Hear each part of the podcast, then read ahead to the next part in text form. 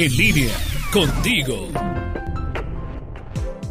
Amigos en línea, hablan a Olivia Caballero, nutrióloga certificada y coach nutricional. Todos los años, del primero al 7 de agosto, se celebra la Semana Mundial de la Lactancia Materna. Este año el lema es Empoderémonos, hagamos posible la lactancia. La lactancia materna exclusiva debe de ser el alimento para el menor de seis meses. A partir de esa edad en adelante, se tiene que llevar a cabo la introducción de alimentos distintos a la leche en un patrón de alimentación complementaria que ustedes pueden revisar en la norma oficial mexicana 043 SSA2 del 2012 sobre promoción y educación para la salud alimentaria. La Organización Mundial de la Salud señala que la lactancia materna se debe de prolongar hasta después de los dos años de edad. En nuestro país los números no son muy alentadores.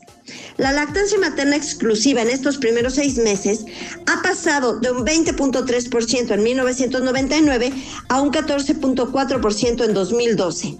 Datos de las encuestas nacionales de nutrición.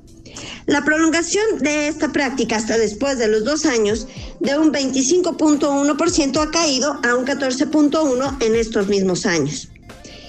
Es más, para no irnos tan lejos, amamantar a los recién nacidos dentro de la primera hora de vida equivale a una mejor oportunidad de sobrevivencia, crecimiento y desarrollo. En México, solamente un 51% de los bebés son pegados al pecho en esta primera hora. Ya no hablemos de la gran necesidad de que haya contacto piel a piel en este primer instante o que haya un alojamiento conjunto, es decir, que el bebé se vaya con la mamá desde el parto o la cesárea en su camilla a su cuarto o a su cama. Esto sí se hace en las instituciones públicas, que han hecho un gran esfuerzo por proteger la lactancia. Y además ya se cuenta con un proyecto de norma oficial, la 050 SSA2 del 2018, para el fomento, protección y apoyo a la lactancia materna.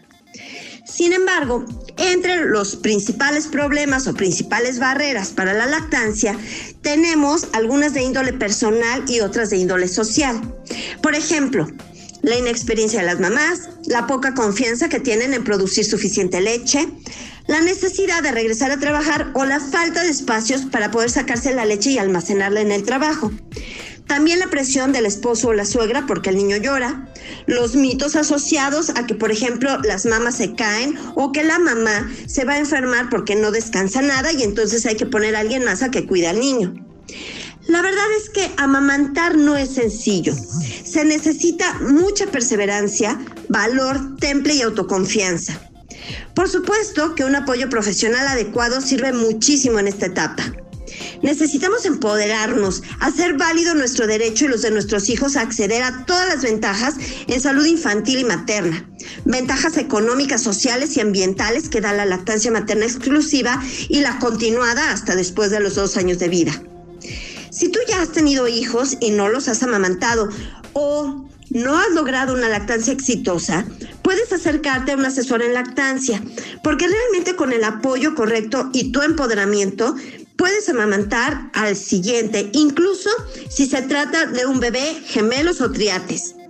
A mí me encuentras en Facebook en Anaoli-bajo en línea o en el 477-717-5450. Soy Ana Olivia Caballero, nutrióloga certificada y coach nutricional.